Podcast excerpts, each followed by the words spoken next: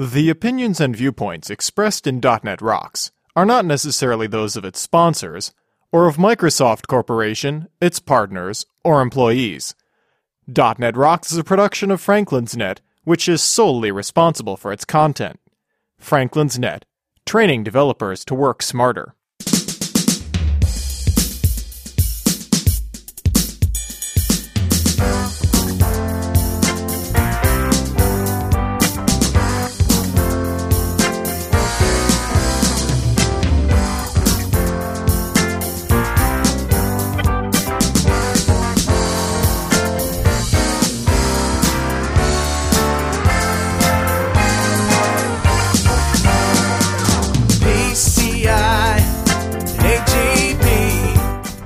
Hey, Rockheads! Put down that fluffernutter and Frito sandwich and listen up. It's time for another stellar episode of .NET Rocks, the internet audio talk show for .NET developers with Carl Franklin and Richard Campbell. This is Lawrence Ryan announcing show number 420 with guest Alan Stevens, recorded live Monday, February 2nd, 2009. .NET Rocks is brought to you by Franklin's Net, training developers to work smarter. And now offering SharePoint 2007 video training with Sahil Malik on DVD, DNR TV style. Order your copy now at www.franklins.net. Support is also provided by Telerik, combining the best in Windows forms and ASP.NET controls with first-class customer service. Online at www.telerik.com and by Data Dynamics, makers of ActiveReports.net, simple, powerful, and cost-effective reporting for Windows Forms and ASP.NET web applications. Online at www.datadynamics.com. Support is also provided by Code Magazine, the leading independent magazine for .NET developers. Online at www.code-magazine.com. And now, the man who says nine out of ten leading economists have predicted 11 of the last two recessions, Carl Franklin. Thank you very much, and welcome back to .NET Rocks. This is Carl Franklin. This is Richard Campbell. We're here for your listening pleasure, for your .NET listening pleasure for the next hour or so. Hey, Mr. Campbell, how are you doing? It's Thursday. I like Thursday. Thursday is good because we get to goof off a little bit. Yeah. Not goof off, but you know, it's not as technical. Have a little more fun. But Better Know Framework is pretty technical. Ooh, is it? Yeah, let's get into it. All right. Well, it's not technical and I don't know.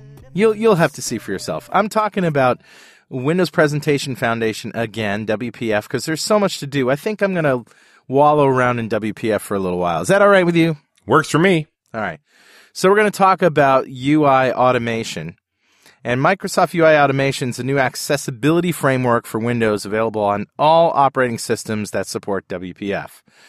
And it provides programmatic access to most user interface elements on the desktop, enabling assistive technology products such as screen readers to provide information about the UI to end users and to manipulate the UI by means other than standard input. UI automation also allows automated test scripts to interact with the UI. Doesn't that sound cool? It does sound cool. So the main namespace for this is system.windows.automation, and uh, that's the for for UI automation client developers. And what you do is you find automation element objects, and register for UI automation events, and work with UI automation control patterns. Okay. So that's pretty much where it is. There's a whole bunch to this. It's not as simple as I'm making it sound. You want to check out the documentation for UI automation in WPF, but there's some really good stuff in there. System.windows.automation. Know it, live it, learn it. And hey, why not love it? Awesome. You said uh, before we started recording that you have an incredible email for us. I have an incredible email for Is you. it I'll tell you how incredible, incredible this email is. Or is it just good? No, no. It's an incredible email because the person who sent us the email has asked not to be named. Oh, okay. All right. All right. So we're going to leave off his name All right. entirely. I'm just going to go. Do I know who it is? Uh, no, you probably won't figure it out actually, and All right. but you'll figure out some things. Just come on, go along with me on All this. right. I'm with you. Hi, Carl and Richard. I've been listening to your show since February of 2008, mostly during the bus and bike commutes I really like hearing about developments in the .NET world on your show, even though I work almost exclusively in native C++ with COM. Oh, Even if it's not directly applicable most of the time, hearing about it helps stave off the tunnel vision of working on the same project as long as I have. Hmm. In the interest of full disclosure, that project is Microsoft Office Outlook. dun dun dun. Based on that, you may already be able to guess some of what I'm writing about. Yeah. One, guess. Outlook's thread count. Yep. Outlook's thread count has come up a few times on the show, and it usually results in Carl asking, What is Outlook doing? That's right. What are you doing? I used to actually yell at the computer and knock on it. What are you doing? I'm What are you just doing? logging on. What? This this question has gone unanswered several times, particularly since show 361 when Jeff Richter, Jeff Richter. talked about thread pools. Yeah. And as I recall, why they shouldn't have caps on the number of threads. Yeah. The answer to Carl's question is, in a way, almost nothing. Hmm. Outlook uses a thread pool which keeps extra threads in a waiting state against future need. The trick is, if a thread is blocked and waiting on a kernel object, the scheduler knows not to schedule any cycles for that thread. They don't wake up and do any work until the thread pool signals them to do so. So aside from memory usage, like the stack space that Jeff Richter mentioned, and some bookkeeping overhead, they're practically free in that state. That's not true. Uh, there's overhead in in the in the scheduler because it has to go to those threads and check to see if they're awake or not. And then threads that are constantly waking up and going to sleep, it's you might as well just start a new thread. I don't I don't know. I'm not. I I don't know that I I'm not either. down there. I'm not a programmer at that level. So uh, my first inclination is, I mean, I I trust that these guys know what they're doing, but You'd have to hope. but come on, does does Word do that? Do other applications do that? Yeah, I don't know the answer to that. I don't know. Let me keep going. All right. While the thread pool in Outlook could probably use some more tuning to avoid such high thread counts, the point I'm trying to make is that the thread count is not a very good indicator of how much work Outlook or most other apps are demanding of the system.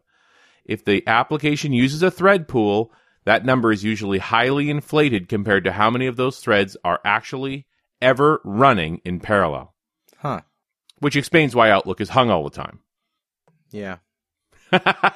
yeah.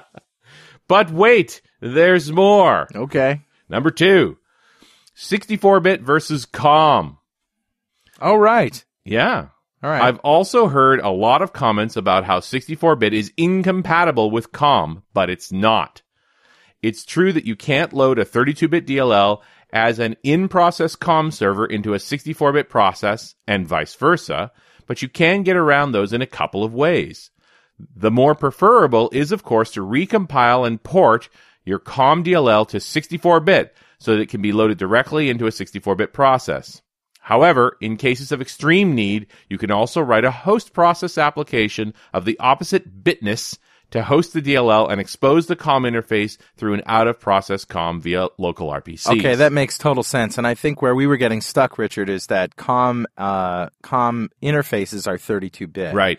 But that doesn't mean that if it's a 64 bit uh, DLL, that it can't chunk down. Well, and, or you recompile it as 64 bit, and so now the interface is 64 bit. Right, but the addresses are are still 32 bit. Know what I mean? Yeah, I know what you mean. Yeah. All right. All right. Did I say chunk? I meant thunk. Thunk, not thunk. chunk. Yeah. Yeah, thunk. While .NET applications are probably orders of magnitude easier to port to 64-bit, 64-bit is not the doom of native code or COM that you seem to think it is. Uh, we don't think that. Yeah, I know.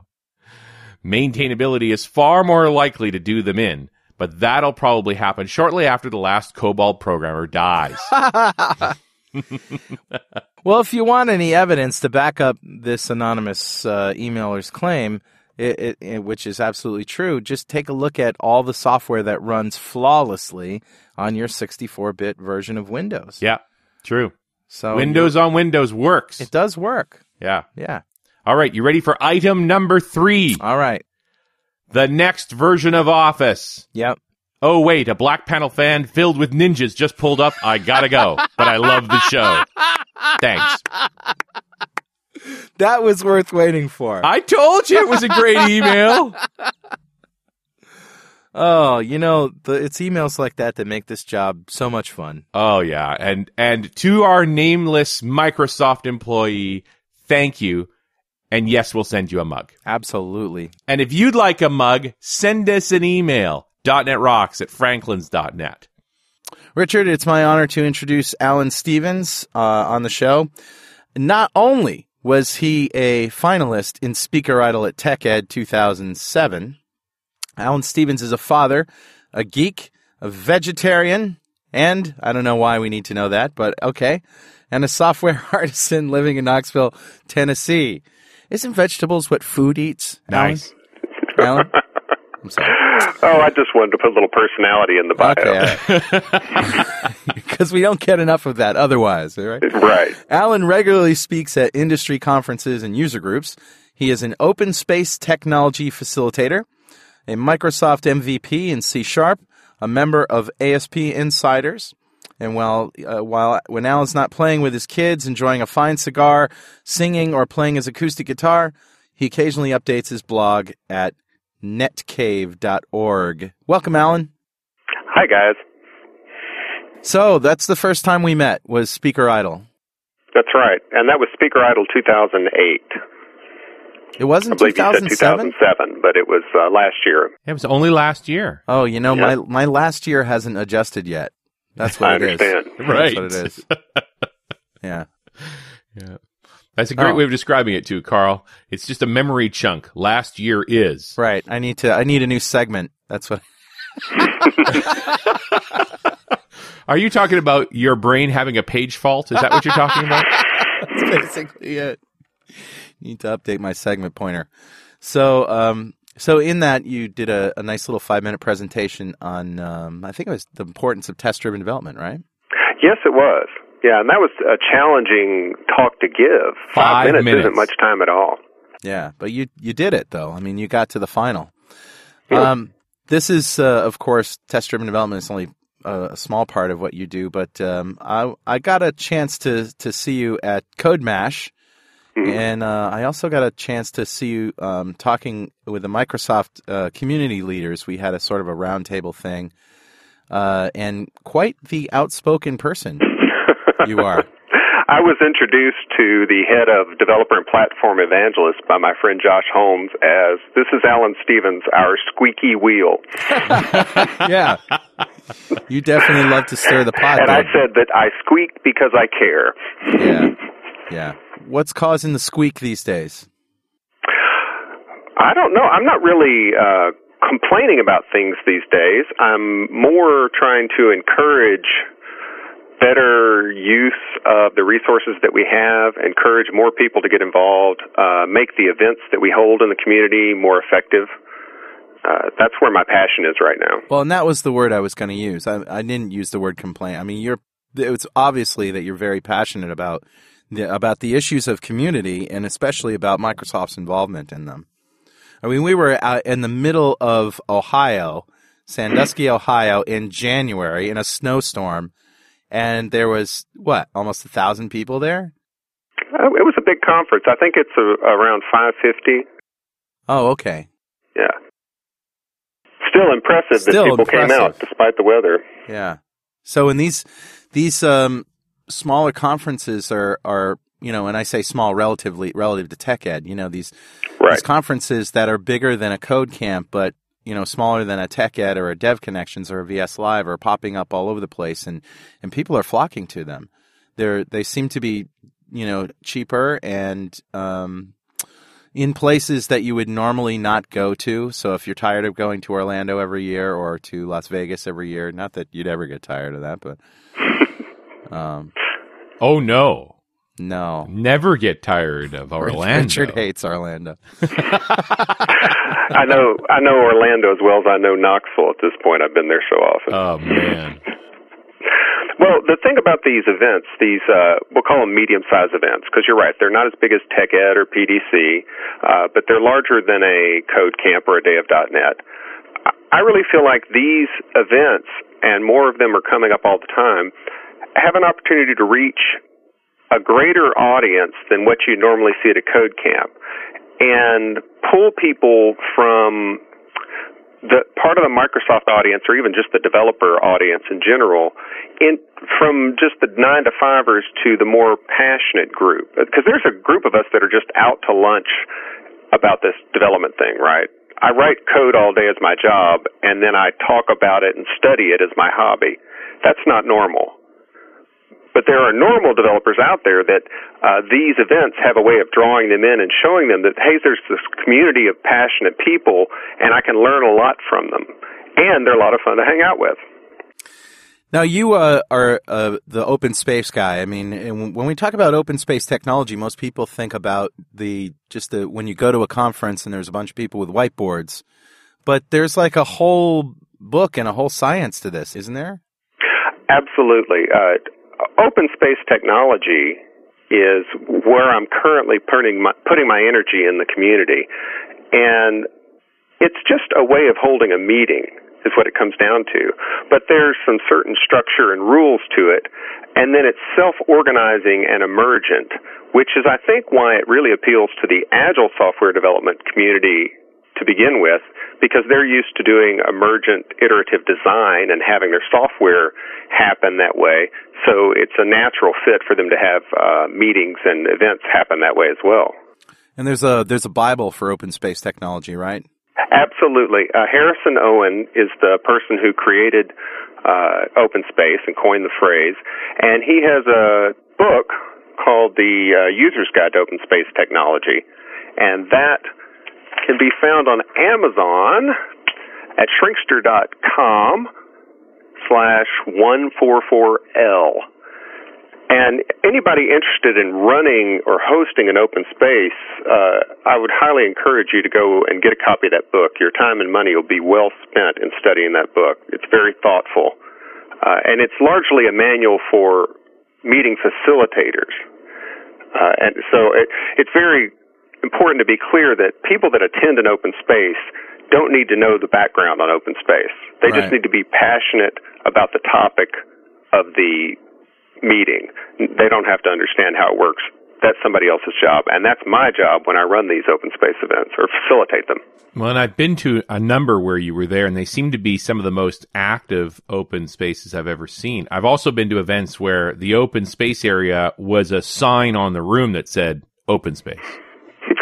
Yeah, that's that's part of the rap that open space has gotten, uh, and it's my it's my mission right now. Like I said, to bring people who are cu- at least curious about the developer community into the more passionate group of us that really enjoy sharing ideas, uh, and also bring their ideas and thoughts to this group because we become an echo chamber after a while. Those of us that are on Twitter and IRC all the time and we go to all the events, we see each other at every event.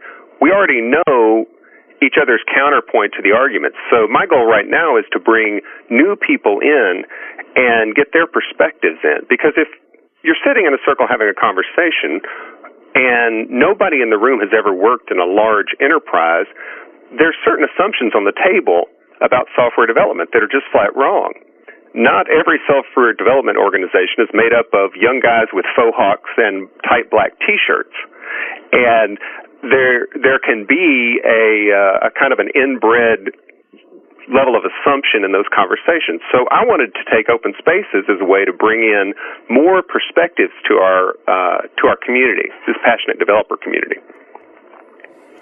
And it, you know, it doesn't. It, it it seems to be. Um, it's not as structured as you know the basic you know business meeting. Well, I can't remember the name of the you know, the classic like taking minutes and going over Right. all that stuff. But but and it and it also doesn't seem to be like you know everybody passes the talking stick.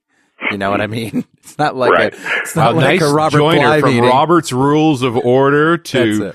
to uh, To you know, Robert Native Bly. American. Iron John, you know, it's like not going to be like that either. But uh, but but it, it does seem to be very helpful. And, and if you've ever attended one of these open space meetings, things go very fast.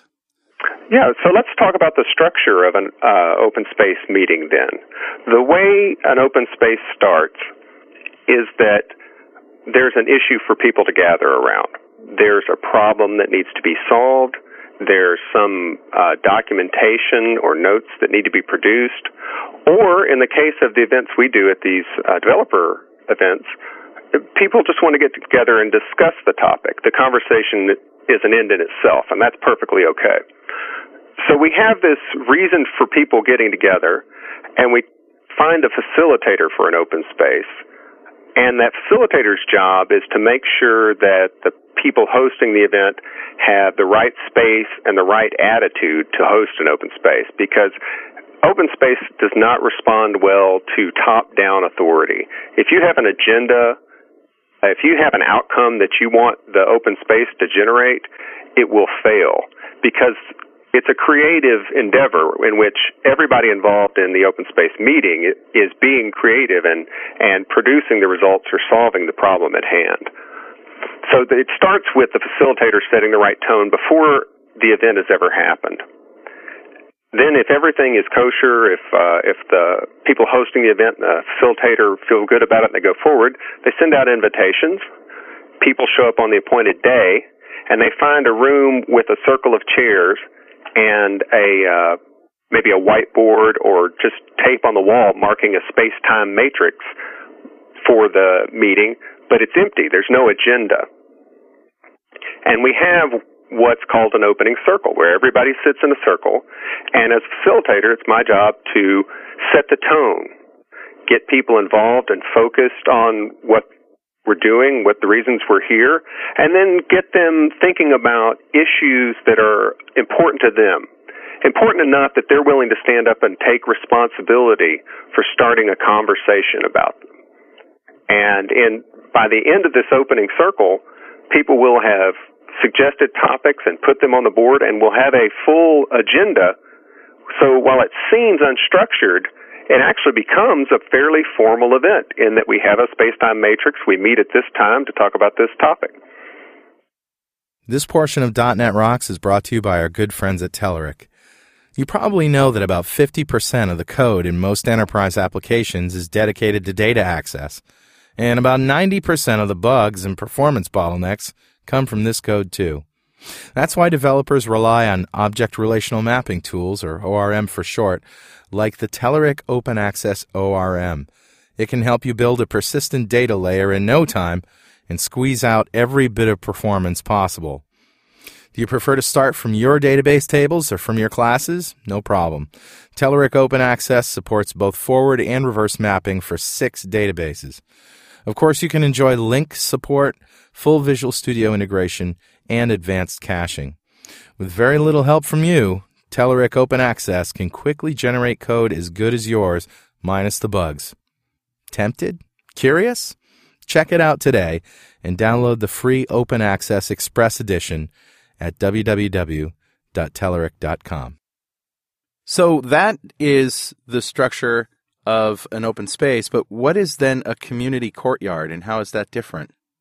Oh, great. Great question. Community Courtyard is something that came out of uh, PDC 2008. Uh, Stephen List, Doc List, is another open space facilitator in our community, and he's facilitated, I believe, every alt.net event that's happened to date. And he and I were working in the open spaces at PDC. Microsoft had taken some flack for having open spaces at the MVP summit in 2008 and not following the model as described in Harrison Owen's book. So they wanted to try it again, and this time they wanted to do it right, so they really left it open. So Doc and I came in and tried to run a traditional open space following the opening circle that I just described to you and all right. the other tenets of open space, which we can get into in a little bit. And what we found is that open spaces really struggled at PDC because of the pull of all the new and shiny technology being described and released. And you know there's vendors all around. And what didn't happen was people didn't gel into a group. In an open space people at least for the time of the event form a shared identity we see ourselves as a team or a group. Yeah. And that's very important to kind of build the energy uh, and the trust needed to share and uh, controversial ideas or solve difficult problems. And that didn't happen. There were some great conversations that happened at PDC, but the whole open space spirit didn't emerge. Yeah. God, I remember PDC. Weren't you guys like in the middle of the vendor floor? We had an Yep. enormous space. I mean, I, I really give Microsoft credit for trying to do this right. They didn't give us any constraints on how to do this. They gave us plenty of resources, and we really gave it our best shot. All I remember about that is is an enormous crowd huddling around Anders, just Oh, trying to catch the maybe uh, you mean Scott. Um, pardon me. There's they're all named Scott I over know. there. Uh, the VP. Scott Guthrie. Thank you, Scott Guthrie. Yes, Scott Guthrie was in there. We had a huge crowd. And that's a great example of something that worked there. That was fairly spontaneous. We asked Scott if he would come. He said he would. Uh, we put it on the agenda, and people came out. And there was some give and take, and it was a good open conversation. Scott Guthrie's a great candidate for that because he's just very Yeah. relaxed and willing to talk to people and take criticism, et cetera. Right. But that wasn't really, again, in the spirit of open space. It was something productive and useful. It allowed for serendipity. Uh, and I liked that about it, and Doc did as well. So we discussed what was working, what wasn't, how we could learn from this and use it. And Doc and I were approached by Bob Familiar, who was organizing the MSDN developer conferences about running open spaces in parallel. And we told him that open spaces wouldn't work but aspects of open spaces would be very useful and we'd love to be involved in that. And so that is how the community courtyard, if you've been to any of the MSDN DevCons, uh, have either of you been to them? I haven't been to one yet. Okay. There's not many left, I think, but they've been running now for a few months, and I've done two of them, and uh, Doc has done, I think, six probably, and that has worked pretty well because we've created a space where people can create the agenda and talk about what's important to them in the moment uh, without the overhead of some prepared presentation. Uh, for instance, at uh, at the Detroit MDC that I was at recently, we had a good conversation about uh, MEF, about the Managed Extensibility Framework. That's not a topic that was on the agenda anywhere. It was just something the attendees wanted to discuss. And it turned out that the guy that wrote some of the hands-on labs for MEF was there, and he gave us, you know, a lot of good background information about it. All right. So that's the kind of thing we want to encourage with the community courtyard. Now I know that you're a huge Twitter fan, Mhm. and I want to I want you to define some words for me because they you guys come out with new words for shit every freaking day. It drives me crazy. Okay. What the hell is a tweet up? Okay, so a tweet up is just a gathering of people. It's a spon- fairly spontaneous gathering. You simply put out on Twitter that, hey, anybody in, for instance, in my case, in the Knoxville area, let's meet for lunch at this location on this day. And it's pretty interesting because you meet people that you may have only known on Twitter, or you meet people you didn't know on Twitter, and once you meet them in person, you follow them on Twitter, and you get to be friends that way. It's just a way All of connecting with people. Uh, Twittertude. That's your attitude on Twitter. Just can't be that. What's a what's a twaggle? A what? A twaggle. you these are your terms, not mine. I'm just Uh, these are not my terms. I don't know well, what that is. you you Twitter guys. All right.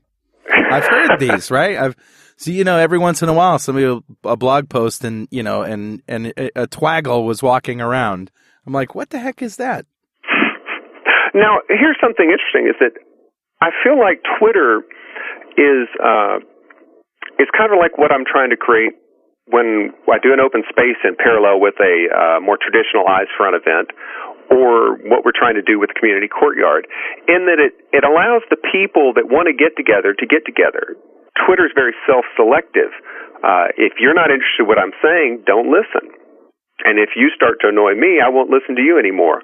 But over time, people kind of gather in what uh, Seth Godin has called in his book Tribes as tribes of people with common interests. Yeah. And that's what I want to look to create for people is that uh, that tribe at atmosphere at a developer event because that becomes very attractive. If you get passionate people together with common interests, it's really easy to get drawn in. What's a what's a twoosh? I believe that's when you use all 140 characters. That's ridiculous. It's kind of embarrassing that I know these things. yeah, yeah. You know, one of the one of the points that w- you left on the table there, right up front, we were talking about TDD, mm-hmm. and there's been sort of a storm around the whole test-driven development versus test-driven design, and the point being that it's not. I guess that this is that Joel Spolsky and Jeff Atwood and and and Uncle Bob are going at it around this stuff as well. That it's not about the test; it's about the design. You know, Joel Spolsky said Twitter is kind of like a flash mob, and I think that's a great way to describe it. Sure. These memes come up very quickly, and everybody gets excited about them. Joel and Jeff make some offhand comments about Uncle Bob's solid principles, which I thought were pretty misinformed, and I tweeted about that. Uh, and it builds energy, and more people hear about this, and they go listen to podcasts, and they get frustrated, and they all say, "Oh, ain't it awful?" I suspect the result is that Uncle Bob's going to get to go on that. Uh, the Stack Overflow podcast and give them all a good lesson on what the solid principles are. But I agree there's a lot of there's a lack of understanding out there and in my little talk I did at TechEd, uh, I'm tried to make it clear that test driven development is about design. The we're we're just co-opting the tools of testing to do this style of development and design and having some tests to run after the fact is a happy consequence of that. You know that it, it is good. You know, even though people get flustered and frustrated, and you know they'd get very passionate and emotions run high and things. It's this is what it's all about. It's discourse. It's conversation. You know, and and through hashing out these things, we finally come to some conclusions. Right? It's this is I don't so think much. we ever get to the conclusion stage. I've been hashing stuff out now for years in this community, and we just keep going at it. Well, you know, there maybe isn't a consensus, but everybody certainly draws their own conclusions about an issue after a while. Okay, that's a great point because what that means is people are informed and then they're able to pick and choose the tools and the practices Sure. that serve their needs. Sure. And, you know, and it's also good to know that there are a variety of points and perspectives out there based on the kind of work people are doing and the kind of tools that they need and the kind of methodologies that they want to use. And it's good to know that when there is a a disagreement that well, at least there's somebody else who's going through the same things that I'm going through and they're, you know, they're they're speaking my language here. So I don't think I, I think it's a good thing.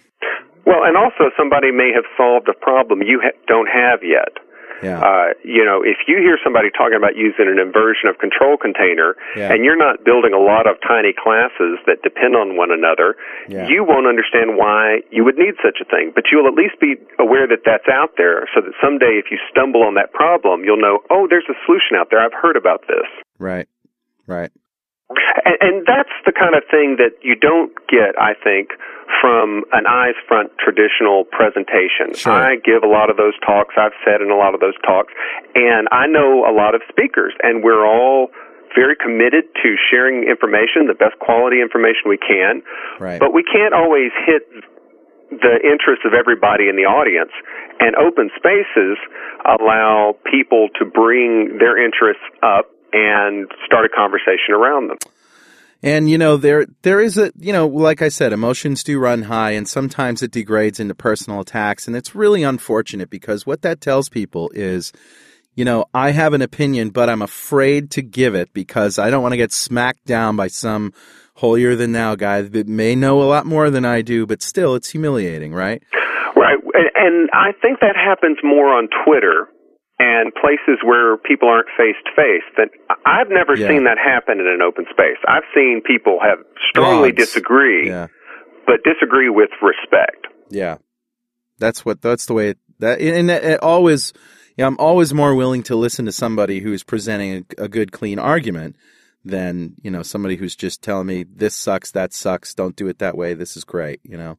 Right, right. And you know, I think that uh I love it when somebody can make a good argument for somebody something and I still disagree with them. I Sure. can appreciate a well-structured argument and I can understand how they've made the choice they have Right. out of their experience. Right. And that's perfectly fine. Uh it's it's a myth that there's one thing called software development. Yeah, Yeah, it's Well it's such a broad craft. It's applied in so many areas.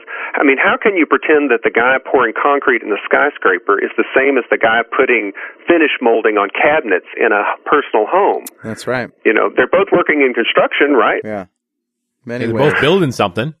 Exactly. so I think it's great that there's a variety of opinions. I think it's great that we don't all agree Oh, because that keeps me rethinking my own assumptions. Right. Absolutely.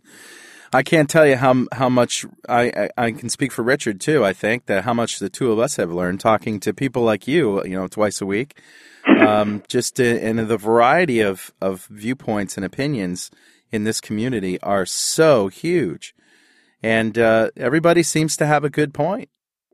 So that brings up in my mind why I got into doing open spaces. I sat in the speakers lounge at DevLink in 2007, I believe it was.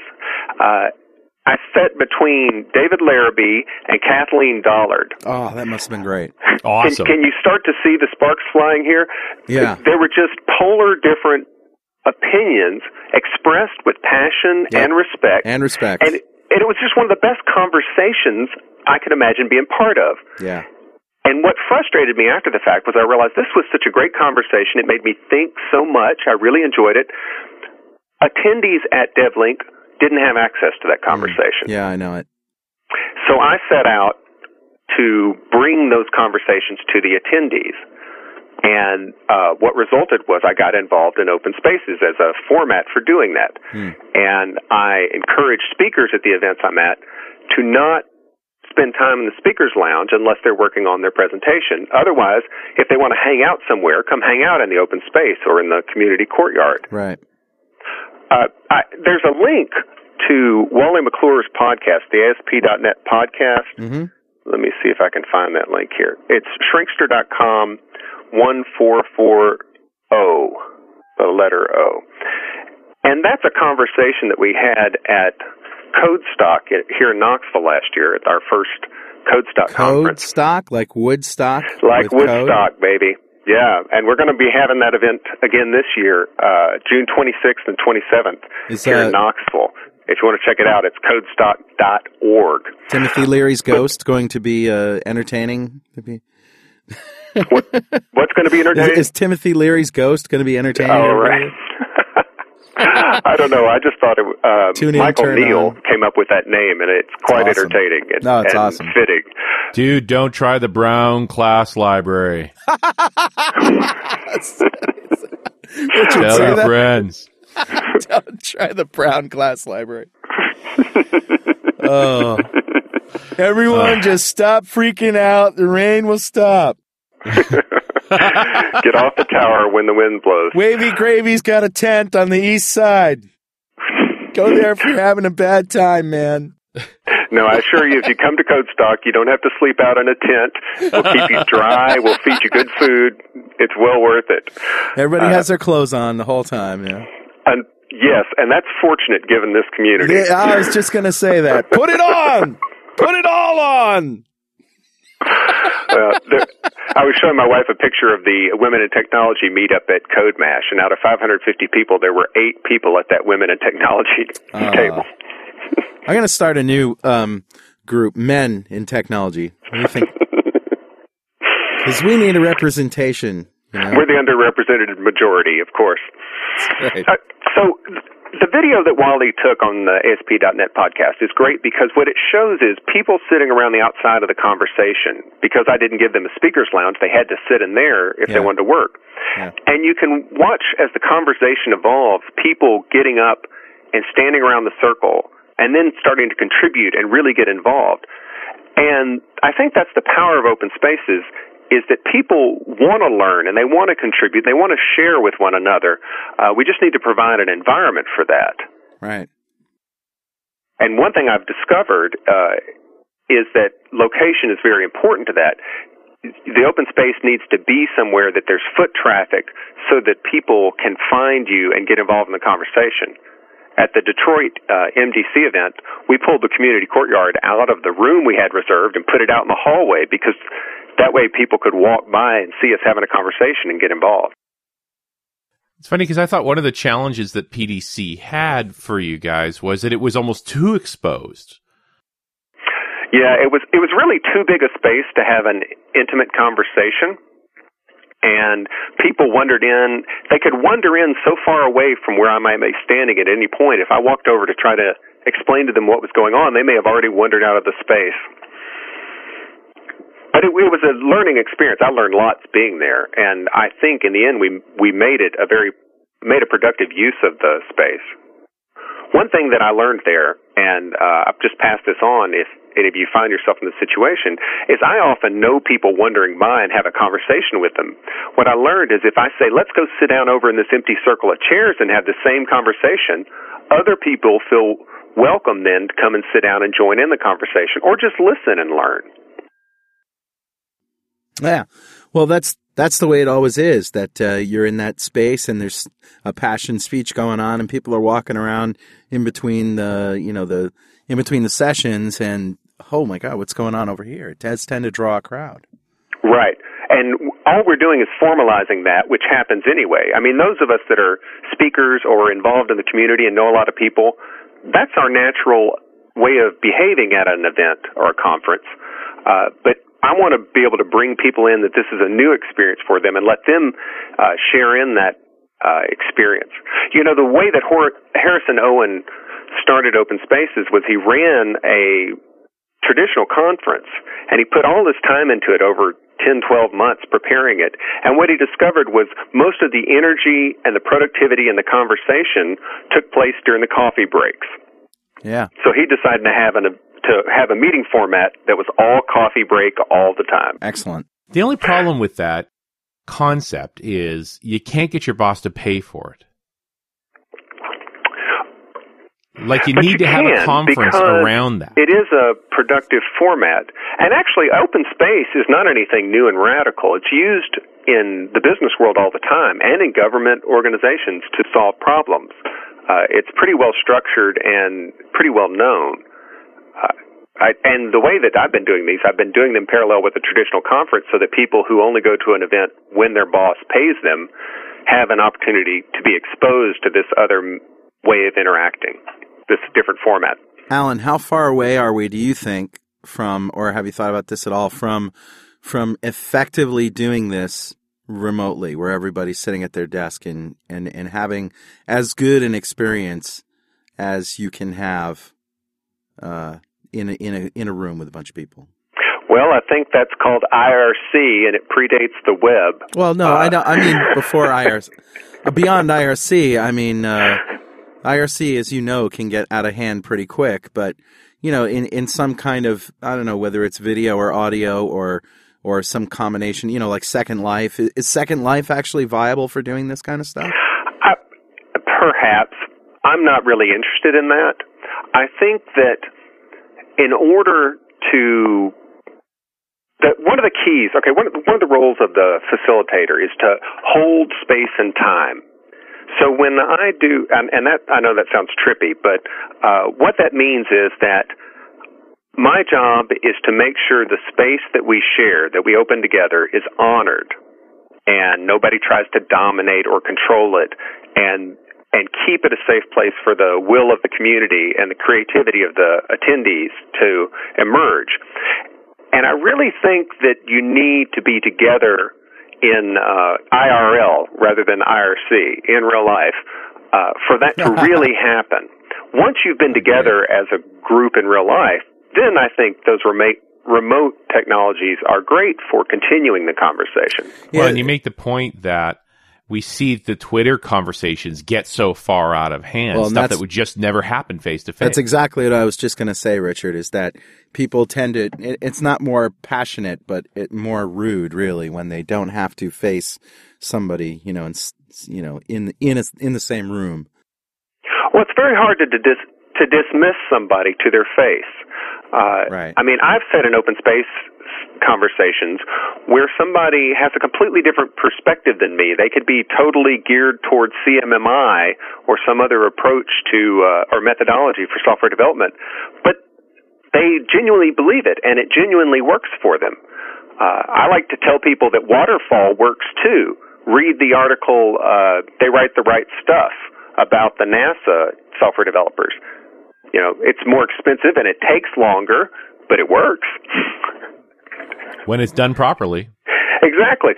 So when somebody's in in front of you and you're you're in this environment where you've opened space together and you feel like you're part of the same team for a while, those things add up to a much more respectful and productive conversation. And it's hard to duplicate those things without everybody being in the room together. True. Hey, I just want to give a shout out real quick to our friends at Data Dynamics who uh, make ActiveReports.net, among other really awesome things. ActiveReports.net is great because uh, it allows you to just build your reports with an easy editor, embed them right in your application, provide PDF and HTML output, give your end users a report editor, royalty free, of course, a great access report upsizing wizard, and all this for a price that isn't going to break the bank. ActiveReports.net from Data Dynamics. Go check it out now at datadynamics.com. So let's talk about some of these conferences that we have been casually bringing up here. Codestock, when, where, what? Now, Codestock is in Knoxville, Tennessee. The second annual Codestock is going to be June 26th and 27th of 2009. And another one that I'm in, I'm involved in organizing Codestock. I used to run the user group here, and the user group puts this event on. Uh, and then DevLink, which is in Nashville, it was in Murfreesboro last year, but we're moving back to our previous place. Uh, it's going to be August 13th through 15th. It's going to be three days this year, and uh, that's a great conference. That's it'll probably be over 600 people this year, uh, and it's a terrific regional conference.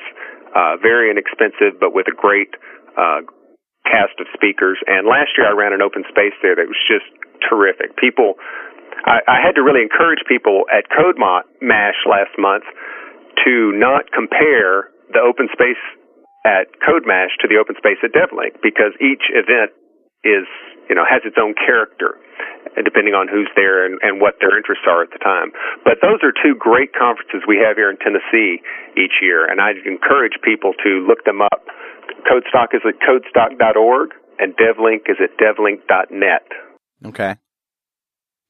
And uh, and CodeMash too, of course. We've been talking about that. oh yeah, CodeMash is a fantastic conference. Happens in January at an indoor water park in Sandusky, Ohio. And you guys did some some uh, episodes from there, I believe, last month. Yeah, we did a couple. Yeah. Yeah, and that's that's a great event as well. That's uh, that's another good regional. It, the, our uh, Microsoft region here in Tennessee is the Heartland, and that Yeah. runs from Michigan down to Tennessee. So we uh, we have CodeMash up at the top part of our region, and then DevLink and uh, CodeStock down here on the southern part. Hey, was that panel discussion off the hook or what? I'm sure it had nothing to do with the bourbon. yeah, yeah. Yeah, something about polishing off a bottle of bourbon over the course of a panel discussion that sets the to- tone. It really was great. I wish I wish so many more of our shows could be like that. Well, as soon as I saw you had Leon on the panel, I knew you would have a good conversation. Yeah. Uh, uh, because I've sat in open spaces and had lots of conversations with Leon, and and he's just very well informed and very opinionated, and he often doesn't have the mainstream view. Yeah. Uh, what makes for a dull conversation is when everybody agrees. Oh, sure. Nobody learns anything that way. But you know, Leon, he sort of like held back until like 15 minutes to the end, and then he's then it was Jerry Springer. well, yeah, he was trying to be on his good behavior for you. That's unfortunate. Well, can we take a minute here and, and just talk about the principles behind open space? Because I, I really feel like if we leave this conversation without uh, Oh, mentioning sure. these, we've done a disservice to the listener. Sure, absolutely. So there are four, uh, what are they called? Four rules and one law that govern the way open spaces operate. And the rules are really, they're more like guidelines. They're uh, a general way of thinking and approaching a, an open space meeting. And they, they are this. Whatever happens is the only thing that could have. Whenever, excuse me, whoever comes is the right people. Whenever it starts is the right time. And when it's over, it's over. And the idea there, in my understanding, is to encourage people to release their attachment to some objective or some end, the idea that we have to start and end at a certain time, uh, and kind of move the goal a notch higher to whatever it takes to have this conversation or to solve this problem at hand we're going to do it with the people we have and the resources we have at hand. And that brings people's focus to the moment this time we have together to approach these ideas or solve these problems. Uh, and that's just, that's a standard of all open space gatherings. And then Okay. there's one law, and that's called the law of two feet. And I love it. It uh, basically means you have two feet and it's your responsibility to use them. The law of two feet says that if you aren't benefiting from the conversation that you're in, or you aren't contributing productively, then it's your job to get up and go find some place to be productive. Even if that means you just go to the bar and have a beer. Mhm. Personally, I've had a lot of great conversations at the bar, and if I'm not having fun in the conversation I'm in, that sounds like a great option to go and explore the opportunities there. Yep. But what that does is that puts the responsibility for a successful event on the attendees. Because the Yeah. things that make open space a success are passion and responsibility. You have to be really interested in the ideas, and then you have to be willing to take responsibility for them. And the law of two feet is challenging for some people because it violates the social contract. It's considered rude to get up and walk out if you don't like the topic at hand or you don't like the way the conversation's going. So we have to make it very clear, I do as a facilitator, that that's your job. You know, whatever your experience, whatever benefit you get out of this event is up to you. Nobody else is going to solve the problems for you. Right. And that that means that open space isn't for everyone, and that's perfectly okay. That's why I love doing these in parallel with a traditional conference, so people can peek their head in, see if it's interesting to them, see if it's something that works for them, and if not, go right back to a good eyes front presentation by a top notch speaker. That's perfectly okay. But for some people, it really is the the right place, and they didn't know it existed until we bring it to them and, and show them what's available. Yeah. How many? How long have you been doing this open space stuff? I started last year. I I sat down in uh, November of 2007 with uh, the the five people in my user group that had been most active, and and explained to them that I wasn't going to do this anymore. I wasn't going to be president. I wasn't going to hold, handle the user group by myself. I wanted to do something else, but I didn't know what it was, and I wouldn't know that until I stopped doing this. And and they took the reins and have run the East Tennessee Tennessee.net user group far better than I ever could have. Hmm. And so that freed me up to explore what I wanted to do next. And I kept thinking about that experience I told you about where I was in the speaker's lounge with Dave Laribee and Kathleen Dollard. And I thought, that's what I want to do. I want to have those conversations, but I want to bring them to the attendees. And that conversation took place at DevLink 2007, right after the first alt.net conference, mm-hmm. which was the first I had heard of an open space gathering. So I started looking into that, and I thought, that's exactly what I'm looking for. So I set about to try to schedule some open space events and did my first one at Codestock last June. Now, I'll, t- I'll tell you, if I'd known what I was getting into, I might have been more hesitant. But in typical fashion, I just dove right into it before I knew any better. And I, I brought a bit of controversy down on my head by making some mistakes and not following the process fully. But that's how I learned. And the events I've run have have con- they've gotten better progressively, and I've done less. The the facilitator of an event is actually supposed to be totally present and totally invisible at the same time. Right. My job is to to to do work without doing. It's very Taoist. but but Do I but found do that not.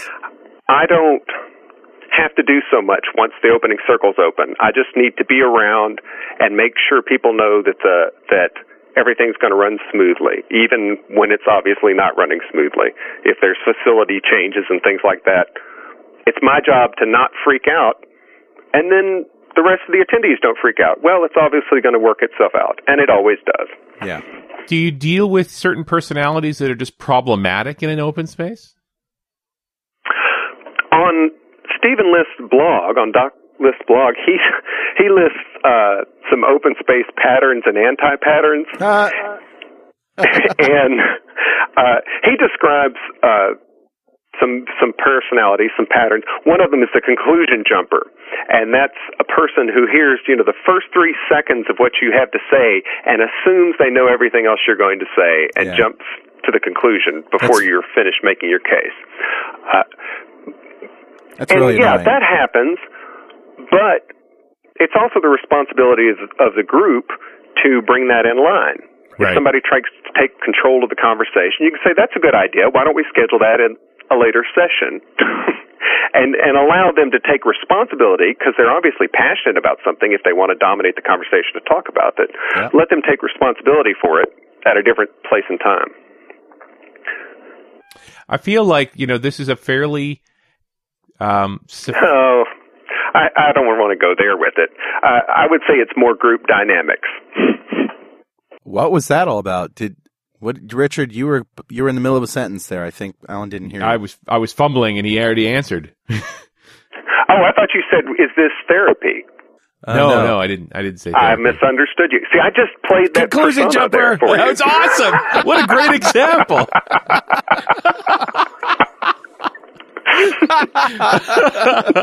Do it again. That was not planned. that was a little little unplanned role playing for you. Yeah, no kidding. Uh, and I was just thinking that this is an interest. You know, we have this reputation in this industry as somewhat socially clumsy. And here we have this fairly sophisticated social engine to, to communicate complex topics. And, uh, do you- wouldn't everybody else just call this a conversation? It is a conversation, but putting some structure around it brings more focus. And with the greater focus comes greater learning. I mean, you and I could have this same conversation we'd have at an open space in the hotel lobby at the end of a day of a conference. We could have Right. the same conversation. But the fact that it's in an open space and it's been scheduled and we're there for that purpose kind of brings a sense of urgency to the group around whatever topic we're discussing. And I think you're right that as an industry we're we're considered somewhat socially clumsy, but we know our topics, we know our subject matter, we know our craft, and when that's the topic at hand, uh, people tend to be able to discuss it uh, productively. Now, what's what's interesting to me is that not everybody discusses things in the same way. Right. Uh, I know some people in the community that are very well read, they're very thoughtful, but they don't necessarily push their ideas out there. And I love having them in an open space so I can just turn and say, well, tell us what you think. And then we'll get some very deep insight, but I just have to know that from my association with the person You that have to pull them out. they I was thinking, you know, to the jump in there that, on their own. The thing that's really compelling about a guy like Leon is not only deeply knowledgeable, but glib. Yes. in this model, I, there's lots of folks. I- I've certainly had this experience on .NET Rocks. Guys who who write great blog posts, but struggle to communicate that kind of material verbally. So it does seem like an open space definitely leans on a certain set of skills that not every really great technologist has. I, I think you're right, and people have have brought that up as we've done more of these open spaces, and several of us have been in the events together. We've gotten to know each other's opinions, and that's why it's really my mission to bring in new opinions and fresh ideas uh, to to kind of challenge the group. Uh, I think it's important as a facilitator that I set the tone so that everyone at the open space has the attitude of encouraging participation from everyone there. So that's not just me asking someone what their opinion is, but that we all have that idea in mind that we're we're there to come together as a group and share ideas. And we can't do that just by talking. We have to listen as well. Amen to that. I'm sorry. What did you say? Just kidding. Oh man, uh, So We're just having a good day here. Is not the only way to do this kind of open format meeting. And if anyone's interested, they don't have to call it an open space. Uh, there's something called bar camps that occur around the country, which are unscripted uh, events or conferences where people get together and they come up with the agenda on the fly. Nice. It's perfectly fine to call it that. You can call it an unconference. The m- thing that's important to me is I want to see every code camp and every day of .NET and every conference of any size that I'm at have a place to allow for serendipity, a hmm. place where things, topics that aren't on the agenda that the people organizing the conference didn't think of ahead of time to come out and be discussed. Yeah. Well said, serendipity. Because that's usually what happens. You know, some, a couple of people are, are thinking about something concurrently and happens all the time. And, uh, you know, then you'll have a meeting of the minds there. Right. And it happens anyway. If we just give it a little structure, then people can go there and more people can benefit from the conversation. And and that's really what I want to happen. I don't want to be a part. Anytime I find myself in a privileged position, I want to kick the door down. Yeah. I don't want to be in an inner sanctum. I don't want to be part of an elite. If I do that, I stop being effective. I stop helping to others to learn, and I stop learning myself because I'm not exposing myself myself to new challenges. Good stuff. Alan, where are you going to be next? Wow, let's see. I'm going to be at the Richmond Code Camp in April, and I'll be at the uh, Alt.net conference in Seattle at the, At the end of February. summit, I won't yeah. be facilitating that one, but I will be there participating in that open space. Going to the MVP summit as well? Yes, yes. Got my MVP in January, so I got my ticket to ride. Congratulations. Thank you. All right. Well, we'll see you there. Awesome. Thanks a lot. guys. This has been a it's been a great talk, Alan, and uh, it's great to know that there are really passionate people out there in the community, such as yourself, doing this kind of stuff. Well, I look forward to seeing you guys at the next event as well. All right, excellent, and we'll see you next time on .NET Rocks.